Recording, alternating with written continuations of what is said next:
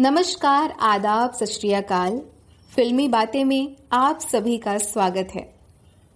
मैं कृतिका गुप्ता। आज आप सभी के बीच लेकर हाजिर हूँ एक ऐसी टीवी धारावाहिक की कहानी, जिसकी लोकप्रियता ने पूरे देश नहीं, पूरी दुनिया को मंत्रमुग्ध कर दिया। जी हाँ, हम बात कर रहे हैं उन्नीस सौ सतासी में आई रामायण की। सीताराम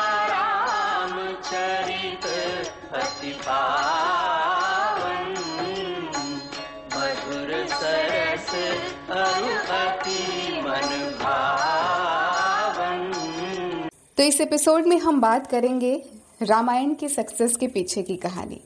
तो सबसे पहले हम रुक करते हैं रामानंद सागर जी की तरफ़, जो इस धारावाहिक के लेखक, निर्देशक, निर्माता तीनों ही थे। सागर जी ने अपनी करियर की शुरुआत फ़िल्म निर्देशक और राइटर से की। जब रामायण उनके जहन में आता है, तब वे फिल्मी दुनिया से टेलीविज़न पर आ जाते हैं। रामायण बनाने का सिलसिला और तो और फ़िल्म से टेलीविज़न पर आना यह सब कुछ इतना आसान नहीं था। सागर जी एक इंटरव्यू में बताते हैं कि जब वो रामायण का ज़िक्र लोगों के बीच करते और कहते कि अब वो फिल्मी काम छोड़कर टेलीविज़न पर आना चाहते हैं तो लोग उनकी बात से नाखुश होते, उनका तिरस्कार करते। और तो और, उनकी उम्र का मज़ाक बनाते। लोगों का यही कहना था कि फ़िल्मों का जितना क्रेज है, उतना टेलीविज़न का कहाँ? और दूसरी चीज़, धार्मिक धारावाहिक। धार्मिक फ़िल्में चल सकती हैं, धार्मिक धारावाहिक थोड़ी। इन सब के बावजूद भी सागर जी अपने इरादे पर अडिग रहे। तभी उनके प्रोडक्शन हाउस ने उन्नीस सौ छियासी में एक ऐसे धारावाहिक का निर्माण किया, जो काल्पनिक कहानियों के साथ साथ धार्मिक भी थी। जी हाँ, हम बात कर रहे हैं विक्रम बेताल की, जिसके टेलीकास्ट होने के बाद लोगों में एक गजब सा क्रेज देखने को मिला। और इसके बाद रामानंद जी के जहन में आई बात रामायण को बनाने की रगों में दौड़ने लगी। विक्रम बेताल की शूटिंग के दौरान ही रामायण की कास्टिंग शुरू हो गई। और जब भी हम रामायण के किरदारों की बात करते हैं तो सबसे पहला जो नाम हमारी जबान पे आता है वो राम का होता है। और श्री राम का किरदार बखूबी निभाया अरुण गोविल ने। सच्चा मित्र वही है जो अपने हारे हुए मित्र को फिर से विजयी बनाने के लिए अपनी प्रिय से प्रिय वस्तु का बलिदान कर दे अरुण गोविल बतौर मशहूर एक्टर फ़िल्म इंडस्ट्री में काम कर रहे होते हैं। रामानंद जी के साथ वे विक्रम बेताल कर चुके रहते हैं और रामायण का ऑडिशन सुनने के बाद वो सागर जी के पास पहुँचते हैं और कहते हैं कि वे राम का किरदार करना चाहते हैं। लेकिन पता नहीं क्या होता है, सागर जी उन्हें देखते ही रिजेक्ट कर देते हैं। लेकिन कुछ हफ्तों बाद उनके पास एक कॉल आती है और कहा जाता है कि आपसे बेहतर राम मिल ही नहीं रहा है। तो आप राम बनने के लिए तैयार हो जाइए। तो क्या? स्क्रीन टेस्ट हुए ऑडिशंस हुए, और अरुण गोविल जी राम बन गए। राम की कास्टिंग तो हो चुकी थी, लेकिन अभी भी किरदार में कुछ अधूरा सा लग रहा था, जिसकी कमी अरुण जी की मुस्कान ने पूरा कर दिया। आपको बता दें कि अरुण जी ने अपनी मुस्कान को बरकरार रखने के लिए काफ़ी मेहनत की, और जो अगला किरदार हमारे बीच बहुचर्चित होता है, वो है रावण का किरदार। मेरा नाम है रावण। तीनों लोग जिसका यशगान करते हैं। लोकपाल तक जिसके बंदी हैं। तुमने खर दूषण और विराट को मारा। बेचारे वाली का छुपकर वध किया। कुंभकर्ण और मेघनाथ को मारा। आज मुझे उन सबका प्रतिशोध लेना है। यदि तुम रणभूमि छोड़कर भाग न गए तो आज मैं उन सबका बैल निकालूँगा। जिसके किरदार को बखूबी निभाया अरविंद त्रिवेदी जी ने। अरविंद त्रिवेदी जी भी बतौर एक्टर, फ़िल्म इंडस्ट्री में रहे, कई रीजनल फिल्म्स की और सागर जी के साथ विक्रम बेताल में भी काम किया। वो केवट के रोल के लिए सागर जी के पास आते हैं, लेकिन उनकी बुलंद आवाज़ पर्सनालिटी को देखते हुए सागर जी उन्हें रावण का रोल देते हैं और इसी तरह से माता सीता की किरदार को बखूबी निभाया दीपिका चिकलिया ने। माता मैं क्षत्राणी हूँ। मुझे ब्राह्मण कन्याओं की सेवा करनी चाहिए।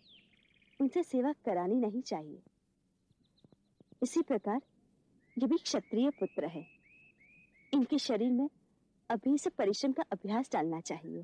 स्त्री की सच्ची शोभा तो तभी होती है, जब एक स्त्री अपने घर का सारा कामकाज स्वयं अपने हाथों से करे, चाहे वो स्वयं देवी ही क्यों ना हो।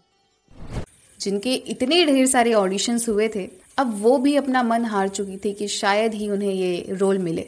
लक्ष्मण का किरदार निभाने वाले सुनील लहरी जी शत्रुघ्न के रोल के लिए सागर जी के पास आते हैं। मगर किस्मत को तो कुछ और ही मंजूर था। उन्हें लक्ष्मण का किरदार मिला। और आज भी, जब भी भाइयों में लक्ष्मण की चर्चा होती है तो सुनील लहरी जी का चेहरा ही हमें याद आता है। आपसे अलग तो मैंने अपनी कभी कल्पना की ही नहीं। लक्ष्मण को आप कब से अपने से अलग समझने लगे? आप ही ने कहा था, जहाँ राम है, वहाँ लक्ष्मण। आप ही ने कहा था, लक्ष्मण मेरी दूसरी अंतरात्मा है। जो भोग राम भोगेगा, वो लक्ष्मण भी भोगेगा। रामायण की शूटिंग गुजरात के एक छोटे से गाँव उमर गाँव में होती है, जहाँ पर महीनों तक शूट चलता ही रहता था। बाहरी दुनिया में क्या हो रहा है, किसी को कुछ नहीं पता होता। यहाँ तक कि रामायण धारावाहिक दूरदर्शन पर प्रसारित होने के बाद जो क्रेज बढ़ा लोगों के बीच, ये सब कुछ महीनों बाद उन्हें पता चलता है कि वे बुलंदियों को छू रहे हैं। लिखा हुआ राम नाम देखा जो अंगूठी पे तो पड़ गई वैदे ही बड़ी ही उलझन में। सोचने लगी कि ये अंगूठी उनकी है जिन्हें जीत नहीं सकता है कोई त्रिभुवन में।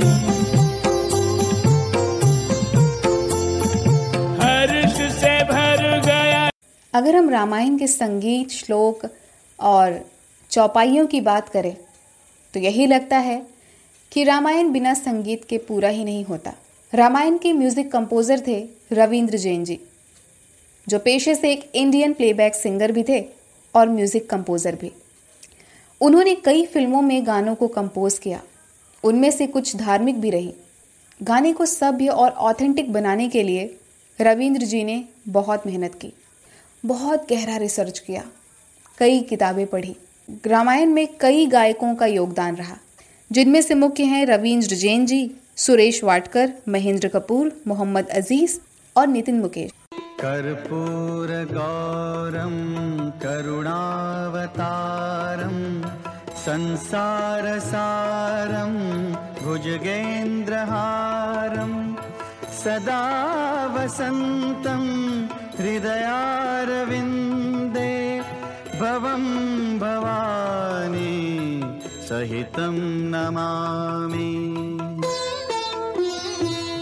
कई फीमेल सिंगर्स का भी योगदान रहा। जिनमें कविता कृष्णमूर्ति जी और अनुराधा पौडवाल जी भी थीं।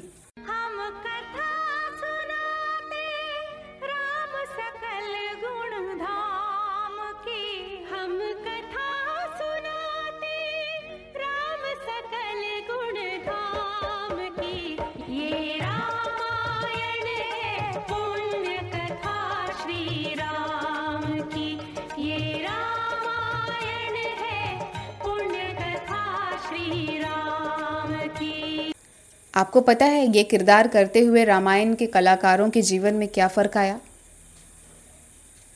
अगर हम राम की बात करें, जिस किरदार को बखूबी निभाया अरुण गोविल जी ने, एक धार्मिक मूवी करने के बाद उन्होंने सिगरेट पीना छोड़ दिया। वे एक इंटरव्यू में बताते हैं कि जब वे राम का किरदार कर रहे थे, तब उन्हें इतनी लोकप्रियता मिली कि बहुत से उन्हें मैगज़ीन फ़ोटोशूट के ऑफर्स आए। मगर उन्होंने इनकार कर दिया। और रामायण की शूटिंग के दौरान वे कभी भी किसी भी मैगज़ीन पर नहीं आए। अगर हम बात करें रावण का किरदार निभाने वाले अरविंद त्रिवेदी जी, जितने क्रूर वो पर्दे पर दिखते थे, उतने ही सभ्य वे असल ज़िंदगी में थे। वे श्री राम और शिव जी के बहुत बड़े भक्त थे। रावण का किरदार करने से पहले वे भगवान से माफ़ी मांगते, उनसे कहते कि मुझे माफ़ कर दीजिए। ये बस मैं एक किरदार अदा कर रहा हूँ। मैं जितने भी अपशब्द कहूँगा, उसके लिए मैं क्षमा प्रार्थी हूँ। और सबसे अनोखी बात तो ये कि सेट पर आने के बाद, रावण का कॉस्ट्यूम पहन लेने के बाद, त्रिवेदी जी ना कुछ खाते थे ना पीते थे। वे कहते थे कि मैं इसे अपना दंड समझ रहा हूँ, कि मैं इस किरदार में हूँ। और कॉस्ट्यूम उतर जाने के बाद ही वे अन्न ग्रहण करते थे। और माता सीता जी का रोल निभाने वाली दीपिका चिकलिया जी के जीवन में जो प्रभाव पड़ा, उसे सुनकर आपको थोड़ा सा अटपटा लग सकता है। वो एक इंटरव्यू में बताती थी कि जब वो कहीं बाहर निकलती थी तो लोग उनको प्रणाम करते, हाथ जोड़कर नमस्कार करते, नतमस्तक होते, कोई हाय हेलो नहीं करता। वो घबरा जाती, क्योंकि कोई भी उम्र में उनसे छोटा नहीं उम्र दराज लोग ये सब करते थे। उनके तो हाथ पैर ठंडे हो जाते थे। वो सोचती थी और बोलती भी थी कि, अरे, मैं सीता नहीं हूँ, मैं दीपिका हूँ, मैं भी इंसान हूँ। धीरे धीरे उन्हें समझ में आया कि ये उनका प्रेम है दीपिका के प्रति। और धीरे धीरे वे उन सबको स्वीकार करने लगी। इसी तरह से हर एक कलाकार के पीछे की एक बड़ी ही इंटरेस्टिंग कहानी। अगर हम राम, सीता, लक्ष्मण का किरदार निभाने वाले तीनों ही कलाकारों की कहानी बताएँ तो कुछ ऐसा ही था। लोग उन्हें सच में भगवान समझने लगे थे। कितनों के यहाँ तो उनकी फ़ोटो भी लगी हुई है। उनकी पूजा आरती होती है। उनसे जब पूछा गया कि आप ये सब देखने के बाद क्या सोचते हैं, आपको क्या महसूस होता है? कि हम कलाकार हैं। अगर हमारी कला से लोग प्रभावित हो रहे हैं, इससे अच्छी बात हमारे लिए कुछ भी नहीं है। चाहे वो हमें भगवान समझे, चाहे हमें इंसान समझे। हमें जिस तरीके का सम्मान मिल रहा है वो शायद हम ज़िंदगी भर नहीं भूल सकते। ये सचमुच कितना अद्भुत है। एक आर्टिस्ट के तौर पर किसी के जीवन में कैसा रंग लाते हो। खैर, अब हम बात कर लेते हैं टीआरपी की। रामायण का पहला एपिसोड जब डीडी नेशनल पर प्रसारित होता है, तब लगभग 77 मिलियन लोग इसे देखते हैं। और धीरे धीरे इसका आंकड़ा बढ़ता ही जाता है। और कुछ दिन या यूँ कहें कि कुछ महीनों में ये सीरियल भारत का सबसे ज़्यादा देखने वाला सीरियल बन जाता है। अभी हाल ही लॉकडाउन में इसे फिर से 25 दिनों के लिए प्रसारित किया गया डीडी नेशनल पर। और इस सीरियल के व्यूवरशिप ने दुनिया के हर सीरियल के व्यूवरशिप के रिकॉर्ड को तोड़ दिया। दुनिया का सबसे ज़्यादा देखने वाला ये सीरियल साबित हुआ। वो कहते हैं ना, जहाँ चाह, वहाँ राह। और अगर राह मिल जाए तो रामानंद सागर जी जैसा एक और इंसान पैदा होता है। उनका जो मकसद था घर घर रामायण पहुंचाना, वो पहुँचाए। और उन्होंने इस तरीके से उस सीरियल को ज़िंदा रखा कि 35 साल बीतने के बाद भी जब किसी से पूछा जाए कि सबसे पसंदीदा सीरियल आपका कौन सा है तो उनकी पहली पसंद रामायण ही होगी।